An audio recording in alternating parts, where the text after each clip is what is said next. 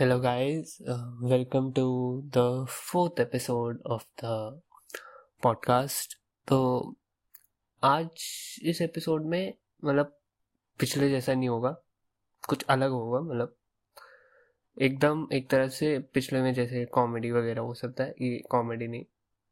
एक तरह से एक मैसेज है मतलब जो इम्पोर्टेंट चीज़ है एक वो है।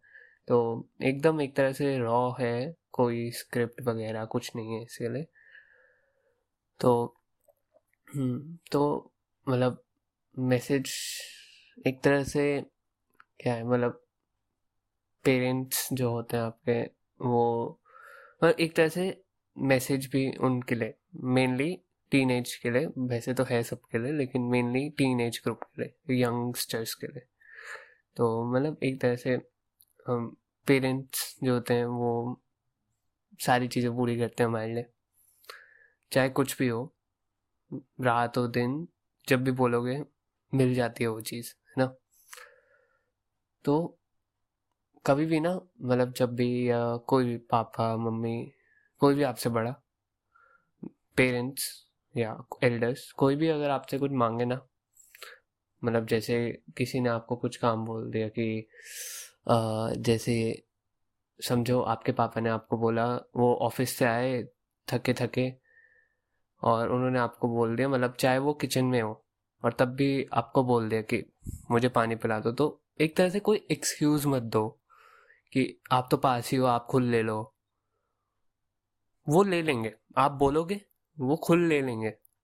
लेकिन एक तरह से वो बात उनको एक तरह से कहीं हर्ट कर जाती है। मतलब अब वो देखो ना, उनकी भी एक तरह से एज होती है। वो फोर्टी फिफ्टी ईयर्स के हैं, तब भी काम कर रहे हैं।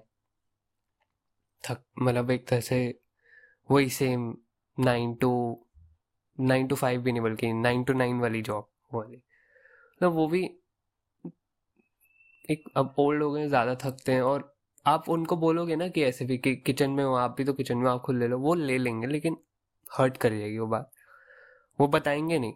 वो चुपचाप मतलब एक तरह से रूम में चले जाएँगे, बस। और वो एक तरह से उनको वही अंदर लगती रहेगी। एक तरह से ऐसे कि वो भी थके आए ओल्ड पर्सन है तो वही फील हो जाता है ये भी।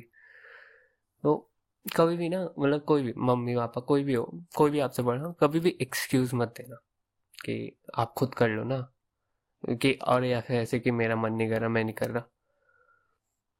हम तो छोटे हैं, हम, हमारी तो वही है एक तरह से, वो वाली एज करने वाली। तो वो तो वही एक्सपेक्ट करते हैं। और वो ओल्ड वाले हैं मतलब ओल्ड एज है उनकी। Forty fifty years old age वो भी थक जाते हैं, काम करते हैं तो इसलिए। वो चाहे मतलब कभी कभी इन बातों पे डांट भी देते हैं कि गुस्सा हो जाते हैं। और फिर उसके बाद एक तरह से कह देते हैं कि नहीं, मुझे नहीं चाहिए वो चीज़। चाहे तुम उसके बाद कितना भी दे दो। मतलब तुम भी फिर उसके बाद एक तरह से गुस्से में ही आके देते हो कि वो गुस्सा हो गए, क्योंकि मैंने करा नहीं, और तुम भी फिर एक तरह से गुस्से में ही आके वो चीज़ दे देते हो। वो नहीं लेते तब भी, फिर तुम गुस्से में चले जाओगे, है तो वो गुस्सा नहीं होता।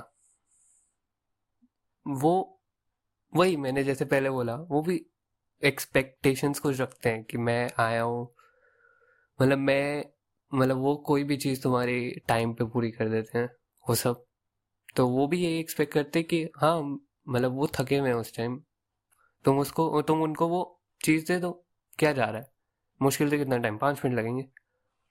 है तो वही, वो और वो डांटना नहीं होता, वो गुस्सा नहीं होता।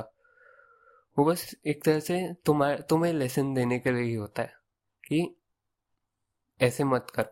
मतलब वो एक तरह से तुम्हें सिखा ही रहे हैं कुछ। और वो हर्ट तो फील करते हैं अंदर से, लेकिन ज़्यादा नहीं, एक तरह से। क्योंकि उनके लिए भी एक मतलब वो तुम्हें सिखा ही रहे हैं कुछ, लेकिन तुम गुस्सा हो जाते हो, वही ना।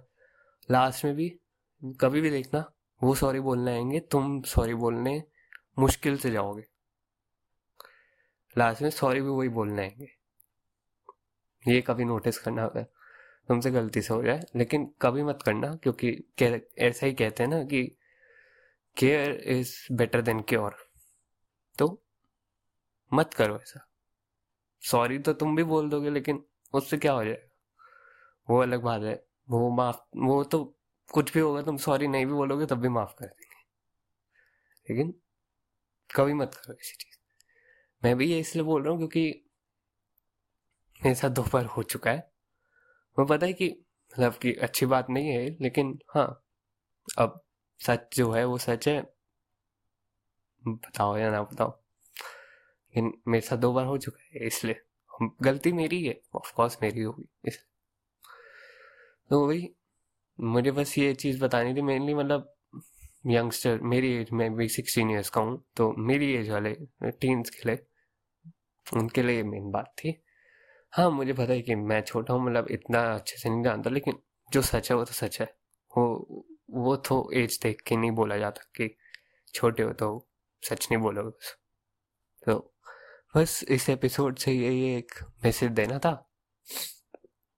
वो मतलब आपको समझ मतलब एक तरह से अगर आपको लगा कि मैंने अच्छा मतलब सही सच बोला क्योंकि ये सच है वैसे।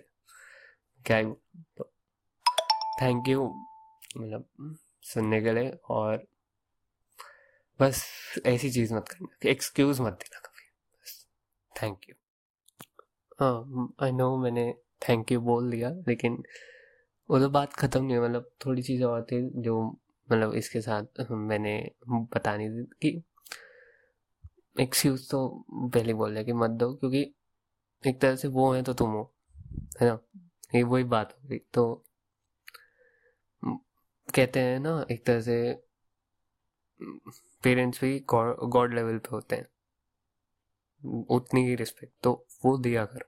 वो मेन चीज़ है वो तो पता है, सब देते हैं, लेकिन एक्सक्यूजेस की वजह से वो एक तरह से एक पार्ट रह जाता है उसका जो हाँ कभी मतलब कंप्लीट नहीं हो पाता हंड्रेड परसेंट नहीं हो पाता इन एक्सक्यूजेस की वजह से। तो इसलिए, अब thank you thank you for listening